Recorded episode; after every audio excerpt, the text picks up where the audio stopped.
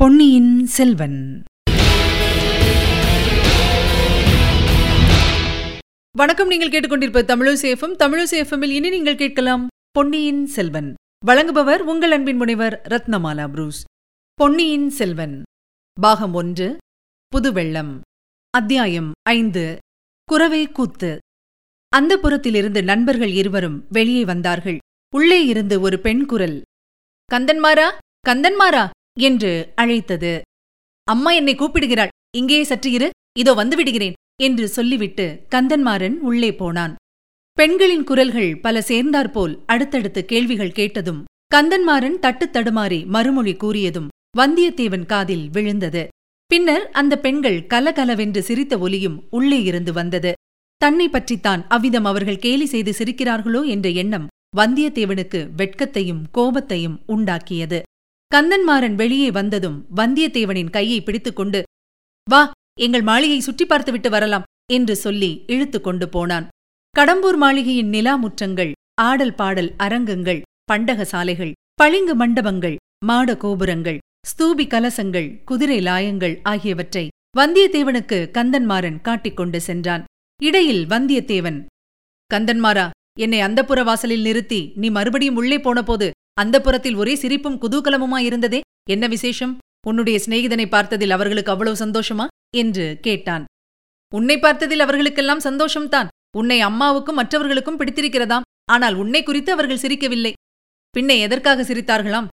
பழுவேட்டரையர் இருக்கிறார் அல்லவா? இத்தனை வயதுக்கு பிறகு அவர் புதிதாக ஒரு இளம் பெண்ணை கல்யாணம் செய்து கொண்டிருக்கிறார். மூடு பல்லக்கில் வைத்து அவளை இங்கே அழைத்துக் கொண்டு வந்திருக்கிறார். ஆனால் அந்த புறத்துக்கு அவளை அனுப்பாமல் அவருடைய விடுதியிலேயே அடைத்து பூட்டி வைத்திருக்கிறாராம். அந்த பெண்ணை பலகணி வழியாக எட்டி பார்த்து விட்டு வந்த ஒரு தாதிப்பெண் அவள் அழகை வர்ணித்தாளாம். அதை குறித்துத்தான் சிரிப்பு. அவள் சிங்களப் பெண்ணோ கலிங்கத்துப் பெண்ணோ அல்லது சேர நாட்டு பெண்ணோ என்று சர்ச்சை செய்கிறார்கள். பழுவேட்டரையரின் முன்னோர்கள் சேர நாட்டிலிருந்து தமிழகத்துக்கு வந்தவர்கள் என்று உனக்கு தெரியுமல்லவா? கேள்விப்பட்டிருக்கிறேன். ஏன் நீதான் முன்னொரு தடவை சொல்லியிருக்கிறாய். இருக்கட்டும் கந்தன்மாரா பழுவேட்டரையர் இந்த மர்மசுந்தரியான மங்கையை மணந்து எத்தனை காலமாகிறது? மூன்று ஆண்டுக்குள்ளேதான் இருக்கும். மனம் செய்து கொண்டதிலிருந்து அவளை தனியாக சிறிது நேரம் கூட அவர் விட்டு வைப்பதில்லையாம். எங்கே போனாலும் கூட பல்லக்கில் ஆசை நாயகியையும் அழைத்துப் போகிறார். இதை குறித்து நாடெங்கும் கொஞ்சம் பரிகாச பேச்சு நடந்து வருகிறது. வந்தியத்தேவா ஒரு பிராயத்தை தாண்டியவர்களுக்கு இந்த மாதிரி ஸ்திரீ சபலம் ஏற்பட்டால் எல்லோருக்கும் சிறிது இலக்காரமாகத்தானே இருக்கும்? காரணம் அது ஒன்றுமில்லை. உண்மை காரணத்தை நான் சொல்லட்டுமா கந்தன்மாரா? பெண்கள் எப்போதும் சற்று பொறாமை பிடித்தவர்கள். உன் வீட்டு பெண்களைப் பற்றி குறைவாக சொல்லுகிறேன் என்று நினைக்காதே. பெண் உலகமே இப்படித்தான். உன் குடும்பத்து பெண்கள் கருநிறத்து அழகிகள் பழுவேட்டரையரின் ஆசை நாயகியோ செக்கச்செவேலென்று பொன்னிறமாயிருக்கிறாள். ஆகையால் அவளை இவர்களுக்கு பிடிக்கவில்லை. அது காரணமாக வேறு ஏதேதோ கதை கட்டி சொல்கிறார்கள். அடே இது என்ன விந்தை? உனக்கு எப்படி அவளுடைய நிறத்தைப் பற்றி தெரியும்? அவளை நீ பார்த்திருக்கிறாயா என்ன? எங்கே? எப்படி பார்த்தாய்? வீரநாராயணபுரத்தில் பழுவேட்டரையரின் பரிவாரங்கள் சாலையோடு சென்றபோது கூட்டத்தோடு கூட்டமாய் நானும் சாலை ஓரமாக ஒதுங்கி நின்று பார்த்துக் கொண்டிருந்தேன். யானை குதிரை பல்லக்கு பரிவட்டம் எல்லாம் நீங்கள் அனுப்பி வைத்த மரியாதைகளாமே. அது உண்மையா? ஆம் நாங்கள்தான் அனுப்பி வைத்தோம். அதனால் என்ன? அதனால் என்ன? ஒன்றுமில்லை.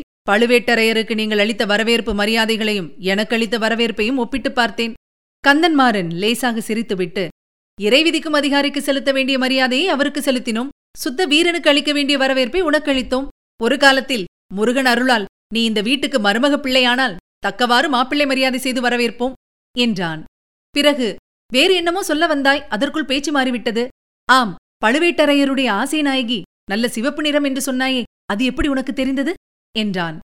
கடம்பூர் மாளிகையின் கரிய பெரிய மத்த கஜத்தின் மீது பழுவேட்டரையர் எருமைக்கடா மீது யமதர்மன் வருவது போல் வந்து கொண்டிருந்தார். என்னுடைய ஞாபகமெல்லாம் அவர் மேலேதான் இருந்தது. ஒரு காலத்தில் அவரைப்போல் நானும் ஆக வேண்டும் என்று மனோராஜ்யம் செய்து கொண்டிருக்கையில் அடுத்தாற்போல் ஒரு மூடு பல்லக்கு வந்தது. மூடு பல்லக்கில் யார் வரக்கூடும் என்று நான் யோசித்துக் கொண்டிருந்த போதே பல்லக்கின் திரையை உள்ளிருந்து ஒரு கை சிறிது விலக்கியது. விலக்கிய திரை வழியாக ஒரு முகமும் தெரிந்தது. கையும் முகமும் நல்ல பொன்னிறமாயிருந்தன அவ்வளவுதான் நான் பார்த்ததெல்லாம். நீ இப்போது சொன்னதிலிருந்து அந்த பெண்தான் பழுவேட்டரையரின் ஆசை நாயகி என்று ஊகிக்கிறேன்.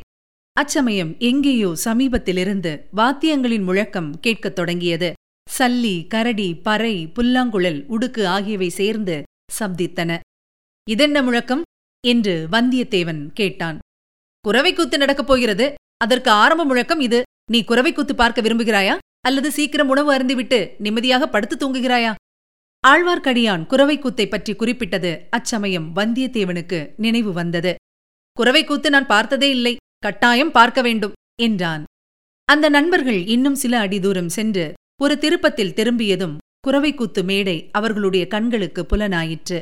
மேடைக்கு முன்னால் சபை கூடவும் தொடங்கிவிட்டது. சுற்றிலும் அரண்மனை சுவரும் கோட்டை கொத்தளங்களின் மதிலும் சூழ்ந்த இடத்தில் வெண்மணல் விரித்த விசாலமான முற்றத்தில் குறவைக்கூத்து மேடை அமைக்கப்பட்டிருந்தது. மேடையில் கோழியைப் போலும் மயிலைப் போலும் அன்னத்தைப் போலும் சித்திரங்கள் போட்டு அலங்கரித்திருந்தார்கள். செந்நெல்லை வறுத்த வெள்ளைப் பொறிகள் மஞ்சள் கலந்த திணையரிசிகள் பல நிற மலர்கள் குன்றிமணிகள் முதலியவற்றினாலும் அந்த மேடையை அழகுபடுத்தியிருந்தார்கள் குத்து விளக்குகளுடன் தீவர்த்திகளும் சேர்ந்து எரிந்து இருளை விரட்ட முயன்றன.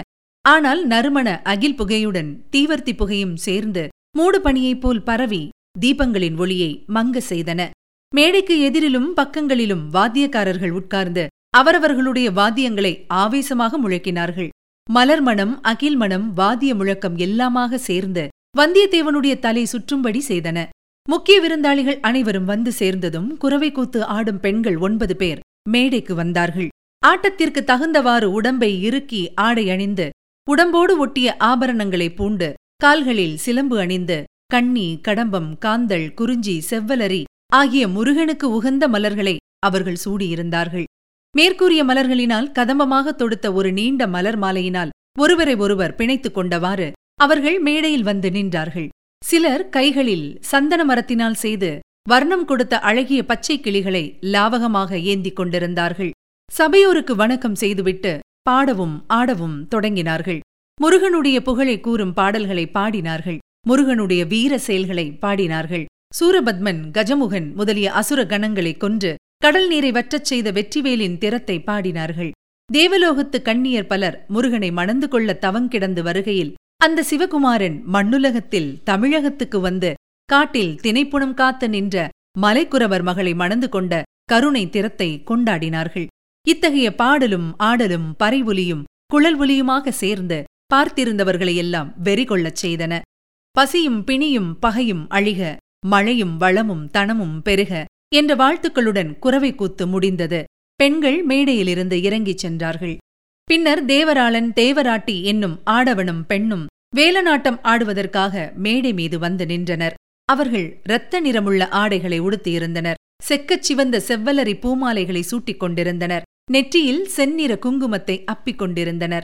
அவர்களுடைய வாய்களும் வெற்றிலைப்பாக்கு மென்றதினால் சிவந்து இரத்த நிறமாக காணப்பட்டன. கண்கள் கோவைப்பழம் போல சிவந்திருந்தன. முதலில் சாந்தமாகவே ஆட்டம் ஆரம்பித்தது. தனித்தனியாகவும் கைகளை கோத்துக்கொண்டும் ஆடினார்கள். நேரமாக ஆக ஆட்டத்தில் வெறி மிகுந்தது. மேடையிலே ஒரு பக்கத்தில் சாத்தியிருந்த வேலை தேவராட்டி கையில் எடுத்துக்கொண்டாள் தேவராளன் அதை அவள் கையிலிருந்து பிடுங்க முயன்றான்.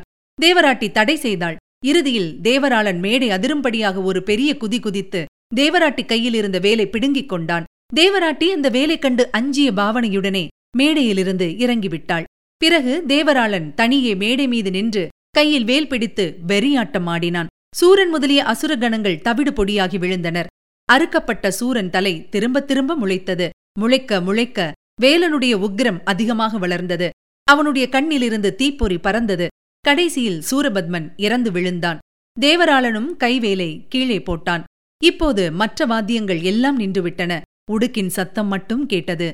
மேடைக்கு அருகே நின்று பூசாரி ஆவேசமாக உடுக்கு அடித்தான். தேவராளன் உடம்பில் ஒவ்வொரு அணுவும் பதறி ஆடியது சன்னதம் வந்துவிட்டது என்று சபையில் ஒருவருக்கொருவர் மெதுவாக பேசிக் கொண்டார்கள். சிறிது நேரத்துக்கெல்லாம் பூசாரி ஆவேசம் வந்து ஆடிய தேவராளனை பார்த்து வேலா முருகா தேவசேனாபதி கந்தா சூரசம்ஹாரா அடியார்களுக்கு அருள்வாக்கு சொல்ல வேண்டும் என்று வேண்டிக் கொண்டான்.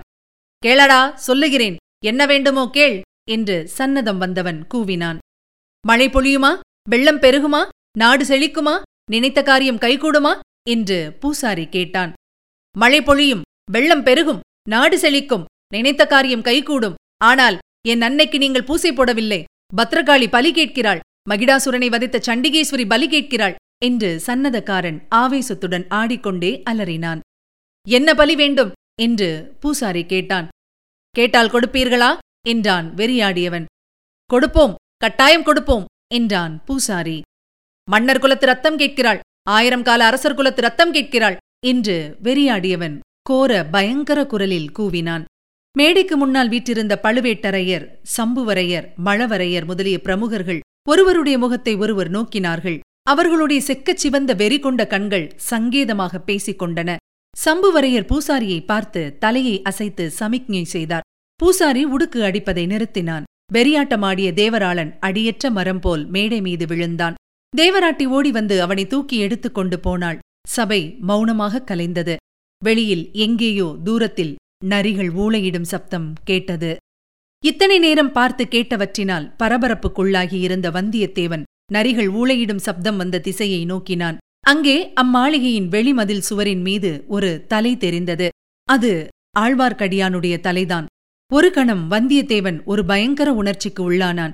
ஆழ்வார்க்கடியானுடைய தலையை வெட்டி அந்த மதில் மேல் வைத்திருந்தது போன்ற பிரம்மை உண்டாயிற்று. கண்ணிமைகளை மூடி திறந்து பார்த்தபோது அந்த தலையை அங்கே காணவில்லை. அத்தகைய வீண் சித்தப்பிரமைக்கு தான் உள்ளானது குறித்து வெட்கமடைந்தான். இதுவரை நீங்கள் கேட்டது பொன்னியின் செல்வன். வழங்கியவர் உங்கள் அன்பின் முனைவர் ரத்னமாலா புரூஸ். மீண்டும் அடுத்த அத்தியாயத்தில் சந்திக்கலாம். இணைந்திருங்கள் மகிழ்ந்திருங்கள்.